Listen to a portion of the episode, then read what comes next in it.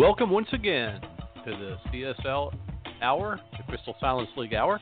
I'm your host, the Reverend John Saint Germain, and by golly, this is episode 104, and we're going to talk about the power of the magnetic mind, the mind that can attract virtually anything to it. So stick around. We'll be right back with our exciting show. Talk to you in just a little bit. Bye-bye.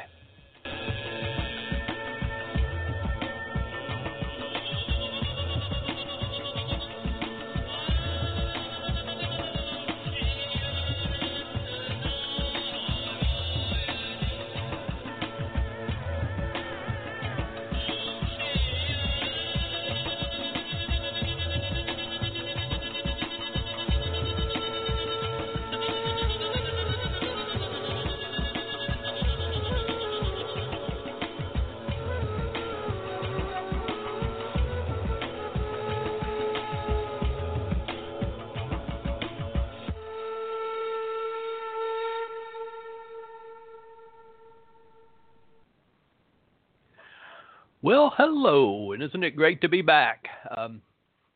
This is Reverend John Saint Germain, and we are here indeed talking about various topics. Crystals, the use of crystals, and the use of new age, new thought, new technologies, very old thoughts that were taken into the new thought techniques and philosophies, and brought into a wonderful philosophy. Now, there are some things I do want to point out. We are a call-in show. We do have a call-in number. Our call-in if you're a guest is 657-383-0525.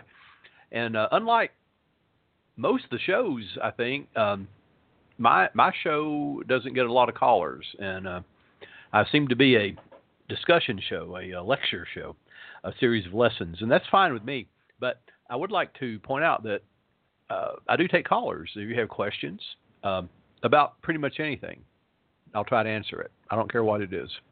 History, physics, science, philosophy, recipes, anything. I'll try to answer it.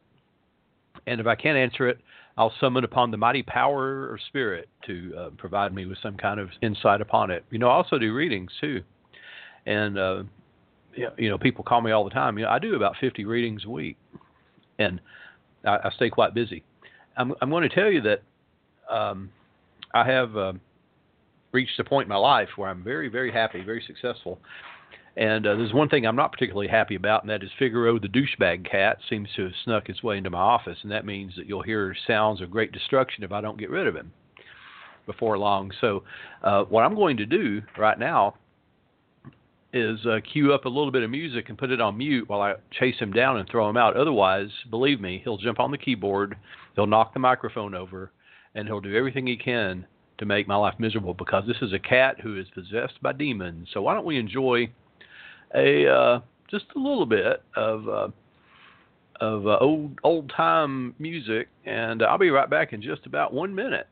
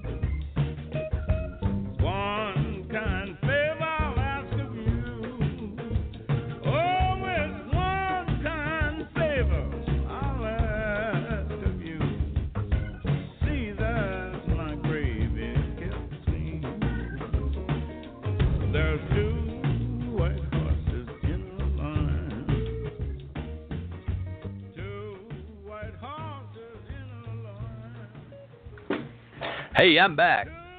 I knew something was amiss. There was a congested energy in here that was really distracting to me, and I believe that I was sensing the presence of Figaro.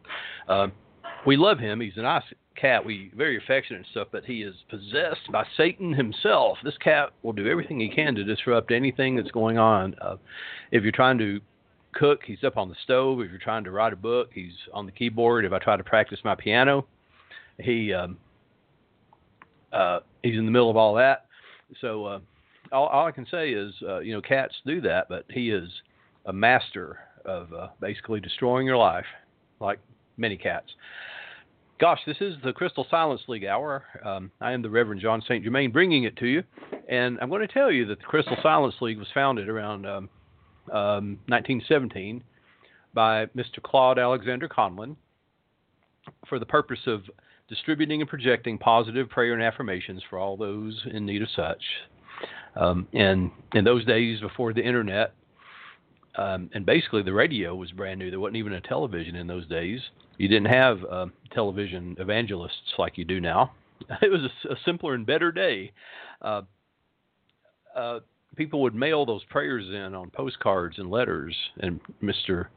Conlin had ads in magazines and in pamphlets, and people would fill out prayers and questions that they wished answered and mail them in. And if they bought books and products from the C. Alexander Publishing Company, which Mr. Conlin owned, they would get a year's membership in the Crystal Silence League and a copy of the codes and techniques book that we also have today for you in the Crystal Silence League. We actually have a number of publications. We have personal codes for members of the Crystal Silence League. We have a book on crystal gazing written by Mr. Conlin, and then we have, of course, Crystal Magic, which was written by yours truly, John Saint Germain. All these you can get from Crystal Silence League. We also sell balls and crystals and all kinds of things. And when you buy these things, you do get a year membership in Crystal Silence. People say, how do I join? Well, you just buy something from us and you get a membership. You don't have to pay for membership. You buy a crystal, you buy a crystal ball, you buy a book, and you get a membership. And, of course, you find us at www.crystalsilenceLeague.org. And you'll also notice if you go there, prayer is free. You can always post prayers, and we have lots and lots and lots of prayers. I was reminded of this because I posted a prayer for my cat Oreo. She was sick last week, and I was concerned about her because she had a condition. It could have been cancer, but it wasn't. She just had an infection, and I took her in, and I posted a prayer for her recovery, or if it was cancer, for a peaceful passing. And I went back to remove the prayer today because it turned out it wasn't cancer, it was an infection, and she's recovering from it. And there were, from last week to this week, 200 prayers. I usually think there's 100. There were 200 prayers.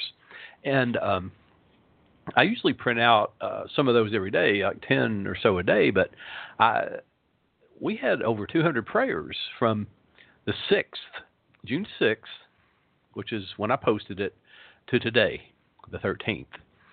So that is right at, 7 days. 6 and 7 is 13. My teachers be proud. Over 200 prayers posted in a week. And this is the type of ministry that we have in the Crystal Silence League. And I can only imagine in Mr. Conlin's day, it was very similar. There are pictures of a team of personal assistants at the C. Alexander Publishing Company, opening letters of people who have sent in prayers, and for passing on to Mr. Conlin and for answering, he would give a few lines of encouragement to people who needed it.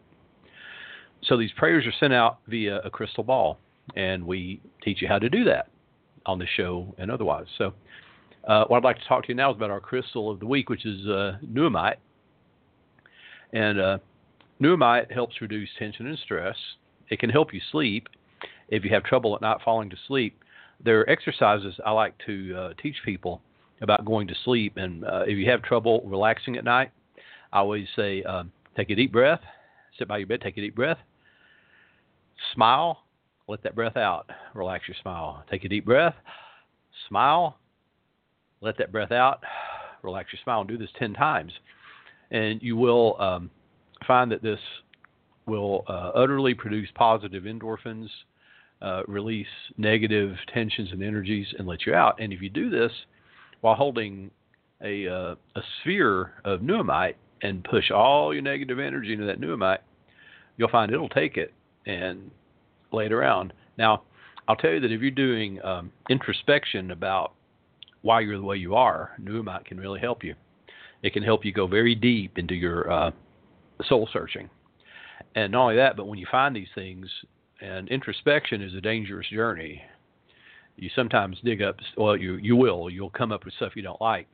Nuummite helps you let go of it, shut the door on it. And if you're like me, though, you don't really like to shut the door on your past. You like to put it in perspective.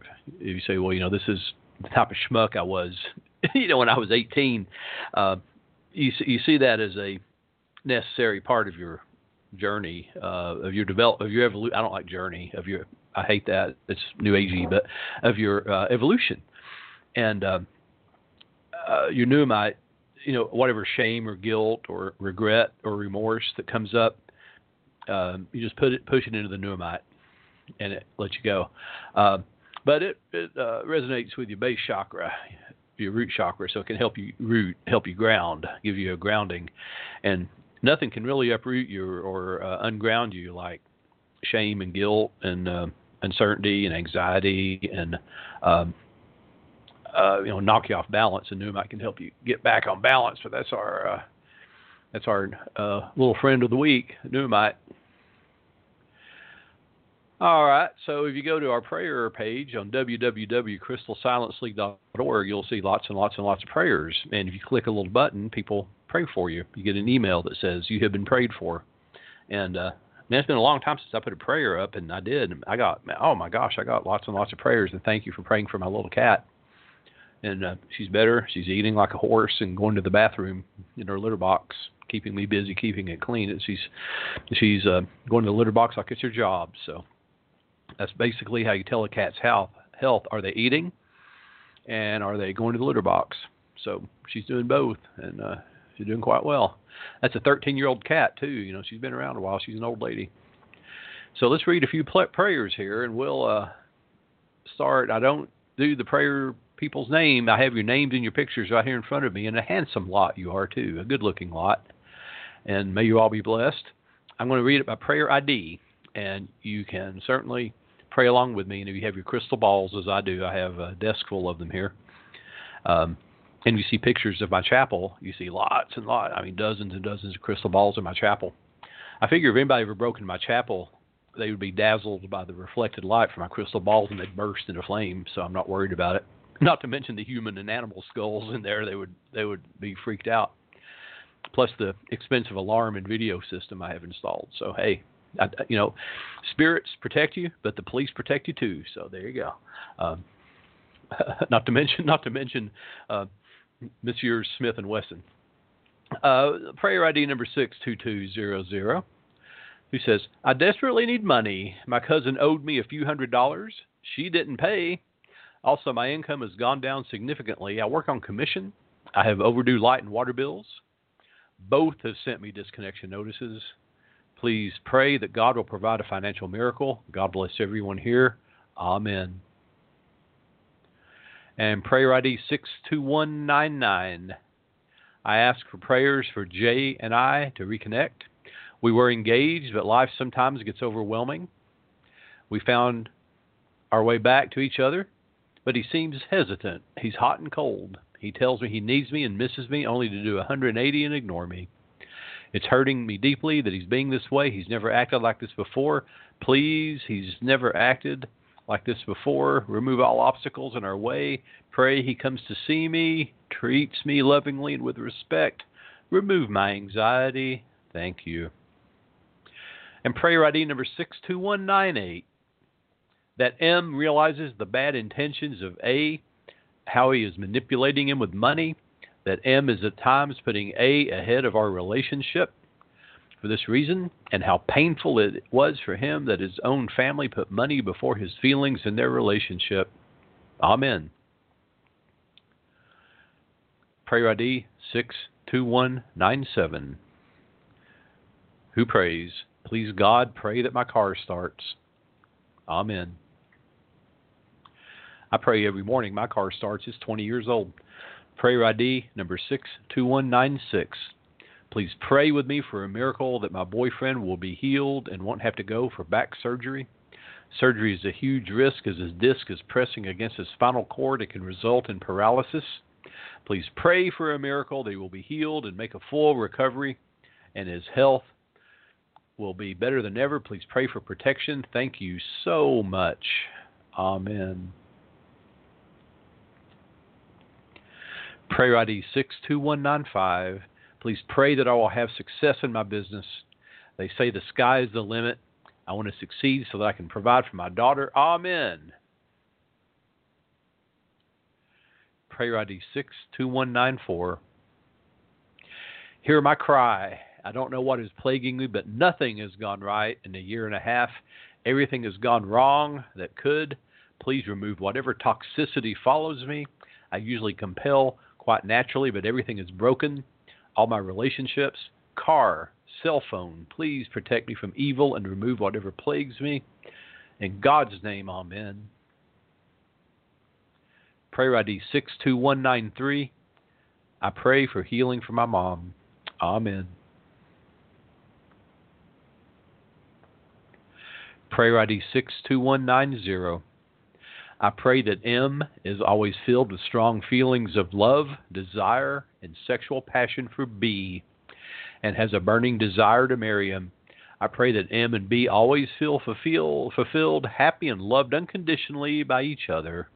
I pray that Mitch always shows B and tells B how much he loves him and appreciates him. I pray that every day their love and passion for each other grows tenfold. Strengthen their bond tenfold now. Amen. What a handsome couple. Prayer ID 62189. I just completed my first year teaching and will not be receiving a check for 2 months. This is very upsetting to me since I did the paperwork to continue getting paid all year long, but something happened with payroll. Now I have 2 months. I will not receive any income and have a 12-year-old son and an elderly mother to support. If you could please pray for my financial status, I would appreciate it. Amen. You need to do a pay me now work with a root worker. I've seen that work. Miracles. Prayer ID 62188. Please help me manage my money better. Amen. Amen, sister. Amen. Prayer ID 62187. I pray that my boyfriend's affection increases and he shows more affection to me and his desire for me increases and he misses me. Amen. Get that man straight. Prayer ID 62186. Please pray that Leslie, L is transferred to our sister location and that PJ stays in the main office. It will make our work environment easier and more peaceful if this happens. Thank you. There is some drama at work there. And one last one. Prayer ID 62183. Please, dear God, show mercy on me, for I have sinned. I should have been honest about my position. Truth shall always set you free, but I was blinded by fear. The fear of loss scared me, and now, Lord, he is gone. Aid me in light and love to his hurt with the encouragement of us together. More than half our lives spent as friends, lovers, and partners in one form or another. I need prayers to help aid in his forgiveness and speedy return. Thank you, God. Amen.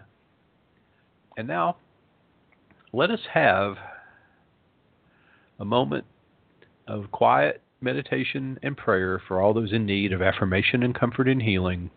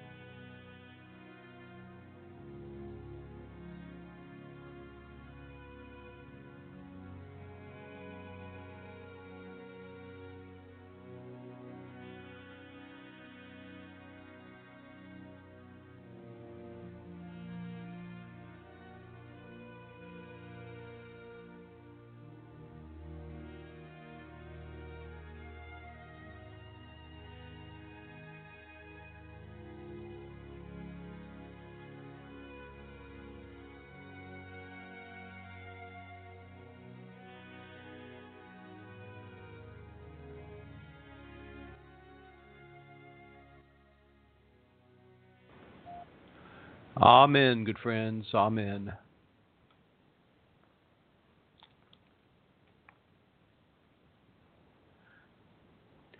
So we've been talking about this magnificent power, this energy, this creative force that brought everything into being. You and me, flowers, birds, bacteria, everything. Everything arose from creative power. And this creative power, the laws that govern this creative power, has been defined by religions, by science, by art, by literature, by philosophy. All of man's endeavors to understand this universe is inspired by this unfathomable power. But we don't have to understand it to use it. Like we don't have to understand electricity to turn a light on. We don't have to understand radio to listen to the radio in our car. We don't have to understand these things. And radio is actually a very appropriate topic, because if you imagine the waves, the ether filled with signals going everywhere, the invisible air is filled with broadcast signals, television signals, radio signals, cell phone signals, millions of communications going back and forth, back and forth, back and forth. Imagine another type of communication, thoughts. Every thought that's ever been thought, every thought that's ever been generated, and every thought that ever will be generated out there, bouncing around forever and ever. Now, at this point in our journey into this spiritual realm, we've looked at a little bit about where the power comes from and where it can take us and how it acts in the human life. What I want to talk about now is how it can act in the lives of others. And there's no doubt that there's a magnetic attraction to this, that we can attract or repel based on our thoughts. You can attract to you. We always talk about the power of the law of attraction, but there's a law of repelling as well, a law of repulsion. You can push away success. You can push away prosperity. You can push away people. There's positive and a negative pole to magnetic personality, to personal magnetism. And you can exist anywhere between those two poles. And what I want to emphasize or teach is how to get closer and closer to that positive pole. The closer you are to that positive pole, the more prosperity, love, success, and health you will draw to yourself. Obstacles become swept away in the face of this force. It's like you build a sandcastle on the beach, and that's an obstacle. And then the tide comes in, and goodbye, sandcastle. That's how your obstacles will be swept away by this infinite power. Do you really think the power that brought the universe into existence is going to worry that you have debt? Are you going to worry that there's any kind of obstacle in your way, that you're having trouble getting a job, or you're having trouble meeting the right person? Do you think that the creative power that brought everything into existence is going to be stumped by that? You and I might be, but we're not alone with this. I've often told people that I have spiritual resources that most people don't, and I'm not bragging when I say this. You know, people have asked me these things. How did you manage during that? How are you managing now? How doctors have asked me this. Well, how are you getting by with this, and how are you dealing with this, and how did you do this? They'll look at my medical history and say, how did you recover from this? And I'll say, well, I have spiritual resources that a lot of people aren't even aware of. And sometimes doctors will look at me like I'm crazy, but sometimes they don't. A lot of doctors are pretty hip to the power that the mind can manifest. And many people who know a little bit about my life story say, well, how did you come back from that? How did you bounce back from that setback or that defeat? And I say, well, I have spiritual resources that a lot of people don't have. They say, well, people tell me, I'm 60. They say, well, you don't look 60. You don't sound 60. Well, I have spiritual resources that a lot of people don't know about, but I'm telling you about it. And I didn't invent these things. I didn't discuss it. I didn't discover these things. They were taught to me, just like I'm trying to teach them to you. These were all shown to me, and often dragged into it, kicking and screaming. I didn't want to accept that things could be this easy. I made things very hard for a long time. I thought you had to sweat and struggle. And, you know, there was a romanticism to struggle that I felt. And I see this a lot. When I went back to school in my 50s to IU, I studied art, and a lot of my fellow students were young romantics, bohemians, artists. And they were, well, I don't care that much about money. You know, I want to just live with my art. And I thought, well, you know, when you're 20, you might not. When you're in your mid-50s, money becomes quite a concern. You start thinking about what's it going to be like to be old and in bad health and unable to work, and you don't have any money. So you begin to really think about money as you get older. Maybe when you're young and, you know, you're hale and hearty and you think, well, I can always go out, you know, and work really hard. Well, as you get older, you start thinking money is fairly important. So now I'd like to get a few things straight. Let's not confuse this spiritual power, this God law, this creative law with power of will. It's not got anything to do with willpower, because I'm going to tell you, if you try to tough a lot of things out, it's going to break you. You'll break yourself. We simply, as human beings, don't have that much strength. And you can't confuse it with any other known power, because there's nothing in physical existence that comes anywhere near the power of the God law. And you also can't confuse this with any god or goddess, because there's no personality. We're talking about spirit. Spirit does not have personality, and spirit cannot have personality. Now, there are people who will disagree with that, and that's fine, you can. But personality is a construction of the material. That's a construction of our material selves. Without material, you don't really have personality. A person is a body and a mind and senses and feelings and the things that arise from material means. We're talking about the spiritual force that brought things into existence, and man insists on bringing personalities and attributing human attributes to this amazing force. And this is where science and religion parts company. Science says the laws of science are impersonal. Religion goes, oh, no, it's a personal God. So that's really where science and religion part. Now, they do part in details. You know, some very fundamental religious people think the earth is 3,000 years old or 6,000 years old, and we know it's really much, much older than that. And they feel that dinosaurs were around at the same time as men, if they admit dinosaurs at all. And they think that a spirit impregnated a woman with an immaculate conception, you know, and things like this. The science of that just can't happen. But I'm going to tell you that I've talked to a lot of men of the cloth, preachers, who have confided me that they don't really believe in the immaculate conception of Jesus Christ, and they don't believe in the Trinity, and they don't believe me that this doubt necessarily condemns them to hell. I've known priests, Catholic priests, who've told me this, that they don't believe in the divinity. They don't believe in the divinity of Jesus Christ. And I'm going to tell you that I tend to agree with them. They can't come out and say it in the congregation because they'd be out of a job. They'd be fired. They don't believe in the blood atonement, you know, that Jesus was sacrificed for the sins of humanity. They don't believe it. They teach it, but they don't believe it.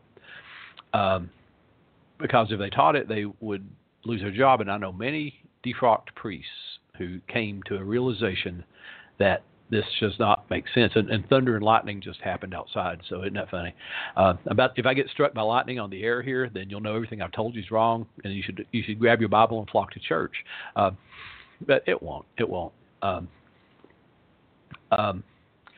But, you know, the story of the flood, the story of the fall of man from grace is found in many stories that predate the story of Jesus.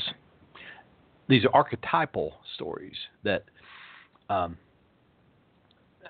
are meant to teach a lesson that if you separate yourself from the God law, the God will, separate ourselves from the creative force, bad things happen. So many of the people I've talked to said, what is it you do? What is it you do? What is it that you're teaching? And I simply teach that there is a very simple creative force behind everything. And that creative force wants us to be part of it. And when we are not part of it, we're not going to flourish. Now, I do like any kind of spiritual power that comes out of the spiritual God realm. Oh, listen to the thunder. The founder of movements quite often do know God. It's just the people that come after them do not know God. They read the teachings or they hear the teachings, and they project their own faults onto their image of God. I have no problem with the founders of most religions. It's just the people that come after them know nothing of God. They don't have the mind or the spirit or the intellectual grasp of the creative force behind things. And I really think that to have that grasp, you have to be well versed in how things actually work. You can't be ignorant. You have to study nature. And then you'll know something of the dynamic, invisible spiritual power that arises from the spiritual God realm. You'll know the power, you'll use the power, and you'll live very close to it. And I'm going to tell you that many people, like Meister Eckhart, who definitely knew God, are often called heretics and in danger. Meister Eckhart was threatened by the Inquisition many times simply for teaching that God had a sense of humor. And now, I want to tell you that many people who knew God were called heretics, kicked out of their religions, defrocked, put to death, etc.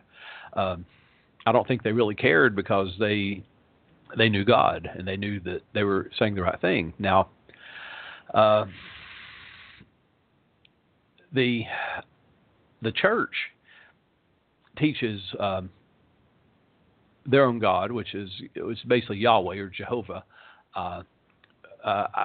There's no attraction to me to someone who behaved like Jehovah did from the Old Testament. No attraction to me whatsoever. And I do like Jesus, not because Jesus was any kind of divine being, but because I believe Jesus, the historical Jesus, not the mythological Jesus, did live in the spiritual realm and understood the God law. And the more I find and read about the historical Jesus, the more I'm convinced that Jesus did know and understand and teach and implement this God law. Now, do you understand how, and do you know how to keep so very, very quiet and still in your mind that you can sense this and see how nothing in your life happens without a reason, that there's a cause and there's an effect. There's a chain of events, that fate has nothing to do with it. Satan has nothing to do with it. The sin, original sin has nothing to do with it. And I'm going to tell you that there are people that talk about the power of this and the power of that. There's no power in this universe other than the living God law. It manifests itself through everything. And there are people who manifest it, but that church that's telling you they have the lock on God, no.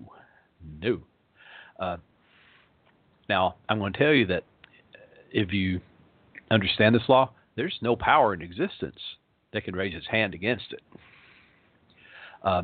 And if you understand this, there's nothing out there that's in opposition to you. But I'm going to tell you that without the power of God, without the power of the God law, We are utterly helpless, we're utterly useless, and we're at the mercy of invisible forces that we just don't understand. Now, sometimes we use the power of God unknowingly. You know, we accidentally use it, and we think, man, I'm having a good run of luck. Things are going my way. We're using it unknowingly. We're tapping into it. We're having a peak experience. Studs Terkel called these peak experiences. But, man, isn't it better to use it with focus, use it intelligently, with knowledge, and with control, and to recognize where it's coming from? Recognize thoughts are real things. Thoughts are as real as the shoes you're wearing. You got to know that.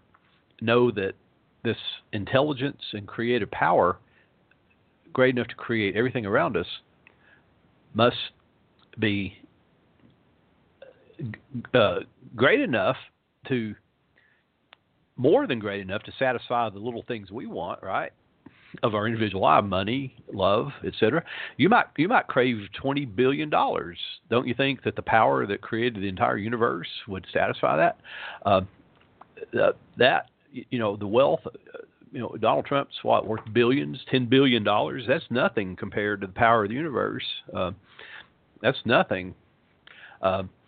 If you could pile all the gold in the world in one spot. And by the way, all the gold in the world, I think, fills 2 Olympic swimming pools. That's what I heard. That's nothing. I mean, the entire planet, Earth, is nothing compared to the universe. So just imagine that. I don't believe it. I don't believe it. Anything that you can think of that you want can be brought into existence with just the tiniest sliver of this power. So everything comes from this God law. It's responsible for everything. Now, without it, we wouldn't be here. Without it, nothing would be here. Now, I'm going to tell you, many people have started their life without anything, without a nickel, without shoes on their feet, and they rose to the very top of their field, their profession. These masters of the law, the stories are legion. You hear it all the time. Motivational speakers love to talk about it, and they love to take credit for it. They say, yeah, they used the body law of attraction. They didn't use the law of attraction. They used the God law, because I'm going to tell you about the law of attraction here in just a little minute. If you read like Napoleon Hill and these old books, they tapped into a lot of this, and they like to talk about Dale Carnegie, when he was a lad, he didn't have any dime to his name, and then he vowed, though, I'll be the wealthiest man in the world, and he was. Now, if you ask him, said, so are you using the spiritual God law? You go, no. But now he wasn't conscious of it. But see, without the power of God law, he wouldn't be able to walk or talk or breathe or even live. So you see, everything he did accomplish was through the God law unconsciously. So you see, but now on the other hand, if you don't connect with this God law and you go to the negative pole of the magnetic field and you fail, and you're unhappy, and you live in poverty, the universe won't shed a single tear for you. You can either accept or refuse this power. And if you refuse it, the only person that will suffer is you and maybe the people that care about you. The universe won't care. I don't care what many of the New Age people tell you. The universe doesn't have a place for you, that if you don't fit into it, the universe is going to crumble into dust. If you don't achieve the greatness that you have the potential to achieve, the universe doesn't care. It won't shed a single tear. It'll go on. Someone else will do it. If there's work to be done, someone else will do it. If there's a spot to fill, someone else will fill it. You or I, we don't matter. And as soon as you realize that, there's a great freedom. Believe me, there's a great freedom. I realized there's no destiny for me. There's no fate for me. man, that's great. I can create my own destiny. I can do whatever I want to do. I can create my own fate. I'll draw it in, whatever I want to do. And, man, I was free. I don't owe anybody anything. I thought I owed people stuff. I said, that debt's paid. That paid in full. I've stamped that debt paid. I don't owe any of you motherfuckers anything. And that's the first time I've ever said this word on the air. Some of the air people, some of the LMC people, man, they use the F word like it's a comma. And I hardly ever use it. But I'm going to tell you, that's what I said that day. I don't owe any of you motherfuckers anything. I don't owe you any of my time, energy, attention, money, nothing. And that set me free. And then I started working for myself. And I'm going to tell you, when I started working for myself, I did more good in the world for other people than I did when I was trying to pay off a debt. Because when you're doing good for yourself, I don't mean in a narcissistic way. I don't mean satisfying your base desires, but when you're doing the work you're good at, the work you're meant to do, I know that sounds contradictory, but there is work you're meant to do. There's stuff you're good at. To benefit yourself, you have to benefit others. Money for your own benefit must benefit others as well. Happy dollars, happy money. And I'm going to tell you, if you do this, you will be so happy, and you will help others. And I'm going to tell you that the way the world looks is that the street is paved with gold. I've been down to pick up that piece of gold, and rather than somebody else bending down to pick up another piece of gold, they tried to hit me in the head to steal it, right? And that's not the way the world should be. There's plenty of gold out there. You just have to bend down and pick it up. And that's not the way it should be. And if you go to the zoo and you watch the monkeys fight, big monkey picks on little monkey and steals his banana. Then a bigger monkey gets on the big monkey and steals his banana. We're not monkeys. We're not monkeys. We're not monkeys. So here's all I ask you to do. If somebody is telling you they know the will of God, I want you to test it. Like they say in the old days, you have to test the truth like you would test a gold coin. And the way they used to test a gold coin, someone would give them a gold coin. They'd spin it on the table to see if it sounds right. They would bite it to see if it was gold or lead. They would taste it. They would smell it. They tested it to make sure it was gold. And believe me, the truth about the cosmic realm of the living God is worth more than gold. Truth in anything is worth more than gold. Test it. Put it to the test and see if it works. You don't have to believe a word I'm telling you. Put it to the test. Now, this is what I tell people. If you're hiring a spell worker and you say, yeah, I want love in my life, look at their life. Do they have love in their life, or are they angry, miserable loner? You want prosperity in your life? Say, yeah, I want prosperity. Can you help me with that? Are they living in their parents' basement? Are they deep in debt? Can they not pay their bills? Are they driving if they're driving nothing, are they prosperous? They got to be honest. They say, well, I can bring you anything you want. I can bring you anything you want in your life. Are they bringing in the things in their life? Test it. Test it. I don't believe everything I'm told. I'm not a skeptic, but I'm pragmatic. I'm going to tell you, I've seen marriages broken up over differences in opinion about religion. They let this guy who knows nothing get between them, get between husband and wife. Guys who know nothing stand in front of a whole bunch of people, flaunting their ego, saying, "I know the will of God. I know the will of God," and they let them get, rather than test it themselves, rather than finding God themselves, they follow some charismatic individual, and it destroys their marriage. And here are people who they lose their job. There are people who lose their home. And they say, oh, do you hear the thunder? And they say that, can these things help me? And I'm going to say, well, the great God law can't help you, but you can sure help yourself with it. In the preceding exercises, we have seen how to contact God. We've seen how to wait until the promises are fulfilled when you see the Spirit of God in your own life. Now, would you actually tell me if you've seen results? Now, because how do these thoughts of the universe, the creation, the God law, how are these thoughts made known to you? Well, the God law communicates with you in the same way you communicate with it. So whatever channel that you made your request, that will come back to you.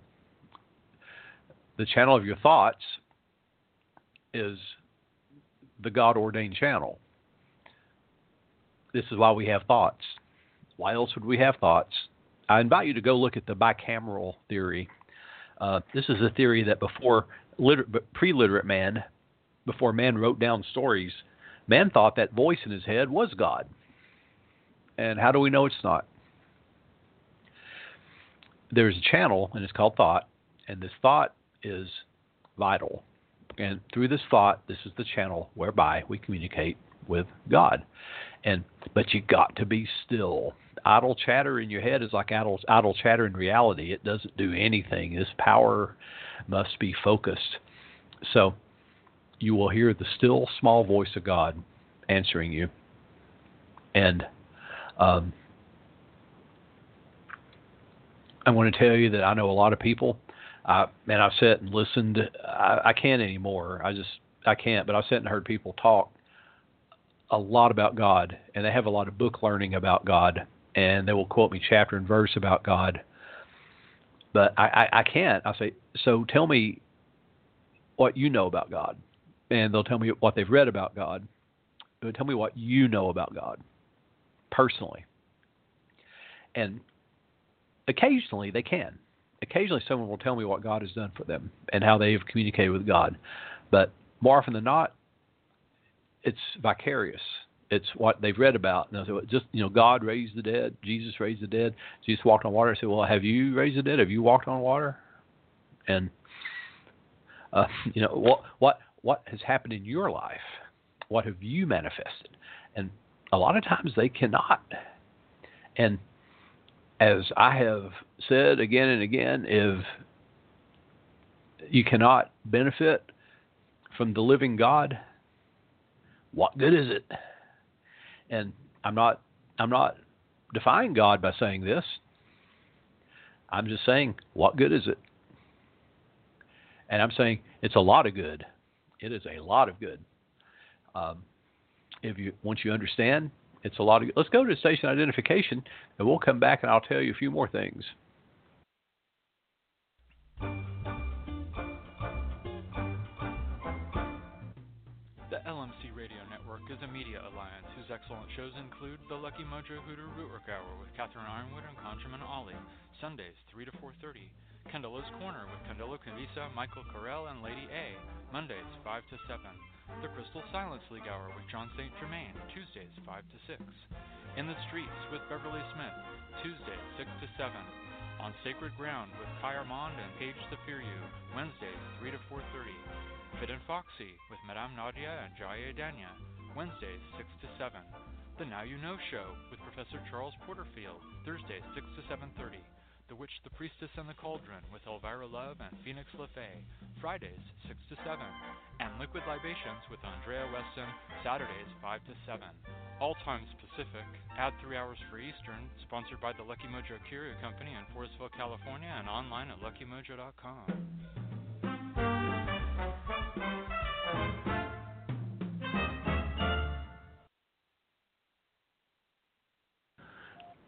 And we are indeed back, and our number, if you want to call in and comment on anything we've said or ask questions, is 657-383-0525, and you press the little one button, and a little hand comes up, and I will certainly call upon you, and you may comment or ask or talk or do whatever you like to do, because we love to hear from you. I sure do. I love to hear from you. And we get callers occasionally, and that's kind of nice. So let's talk about something very useful to you, mind power. We're talking about magnetic influence and how, for instance, you domination. You go to a job interview and you're making eye contact with the fellow and you're saying in your mind, hire me. You will hire me. I am the person for this job. I am just the person for this job. Hire me. You will hire me.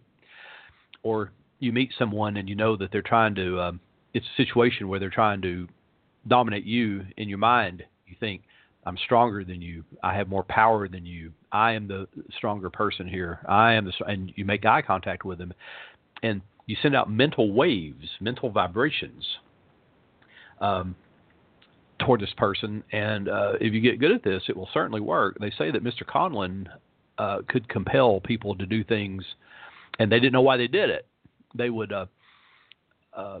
do tasks for him. He would ask people to do things for him, and they didn't have the time to do it. But they said, I don't know why I did this for him. But I didn't have time, but I did it. And when he married one of his wives, the parents were opposed to it. And he said, well, let me talk to them. And he just went in and and she said, with the power of his hypnotic gaze, soon the parents were on his side and agreeing to the marriage. And she was utterly amazed by it, that they went in a minute from being hostile toward the marriage, because he was in show business at the time. And they were from an upper-class family, to thinking he was the greatest guy in the world. And he did this with mental power. So induced mental states, mental induction, are very similar in quality or flavor to the original mind. In other words, if my thought enters your mind, it's going to be like my thought. And I'm going to tell you a story, and I've told people this story, and skeptics dismiss it, but one of the very first true incidences that happened to me, I used to ride the bus a lot, quite a bit actually, rather than drive. The people watching is epic, and I'll tell you that I was I can receive and I can send. And I was just daydreaming, looking out the window, and an utterly alien thought entered my mind, and that thought was, if he doesn't balance this ledger, and if he does this again, I'm going to fire that son of a bitch. Dave, how can you do this? And this was not my voice. It wasn't my thought. And does this make sense to you? Because you have a voice in your head, and it's your voice, and it's your thought, and you recognize it. This was as if someone else was using my brain. And I was startled, and I looked up, and I saw who did it. There was a guy who was a businessman, looked like an accountant, in every sense of the word. He had a briefcase open on his lap, and he was frustrated and looking at these papers and trying to make sense of them. And obviously, the power of his projected thought was so great that it overrode my own state of mind, and I picked up on this. Now, I've tried to explain this to people sometimes, and some people get it, but I've had people say, oh, well, that was a random firing of neurons. You know, sometimes, like, I'll be studying, and then I'll just suddenly think about a song or something. And I said, yes, but when you think that, it's in your voice, isn't it? It's in, I mean, you recognize it as your thought. It's from your state of mind. And I said, but when he was thinking at me, there were things I didn't even know. There were things in my mind I didn't even know, like accounting stuff. And for a moment, I was not in my own mind. There was someone else's mind, and they don't get it. They said, well, that's neurons. You know, you imagined it. And I said, well, actually, I went back and I looked up something. There was some kind of balance formula that this guy had messed up, and I went back and looked it up, and sure enough, that formula existed. Well, you must have read it. No, I didn't. For a moment, this guy's projected thought was in my mind, and I understood exactly how the mental domination thing worked. And once I saw how it worked, I realized I could do it. And I began, and this was a long time ago. This was maybe 15 years ago this happened. I remember trying to explain it to a bunch of Buddhists, and Buddhists believe this sort of thing works. You know, they're called siddhis, that you can read minds and do things, but I've never seen a bigger bunch of skeptics than online Buddhists. You know, you'll tell them you saw a monk do something amazing, and it's in the literature. They go, wow, you must have been mistaken. Okay, fine. You know, I've met two monks that I felt were enlightened, and they argue with me, but, you know, so what? So I'm going to tell you that most of us, our mental focus and our mental powers are dissipated. They go in all directions, and they're dissipated. But if a receiving mind is setting up a lack of focus or a resistance, it can neutralize or repel dominant thoughts. But if the receiving mind is in a receptive state, more or less in accord with the vibration of the dominant mind, it can be molded and dominated. So how does it work? I can't tell you. You know, I don't. You know how radio works. How can you have different radio waves in the air? And they say, well, it's wavelength. Well, that doesn't tell me a damn thing. You know, but cell phone. You know, how does that signal know to get to my phone? You know, but it's the same sort of thing. There's in the ether. You know, the atmosphere, the ether, the charged space. It's constantly filled with these thoughts, and these thoughts can be piggybacked to other thoughts, and some of the thoughts will neutralize each other, and some will amplify each other. So if my thought and your thought are of equal strength, they're both going to lose power. If one is much stronger than the other, it will lose some power, but the weaker person will otherwise. So that, you know, we call this a battle of wills, don't we?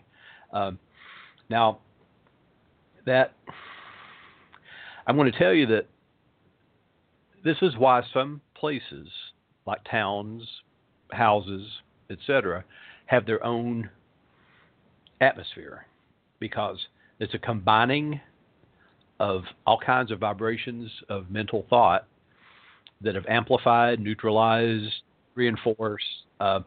It's the inductive mental field of that town or that place, that house, etc.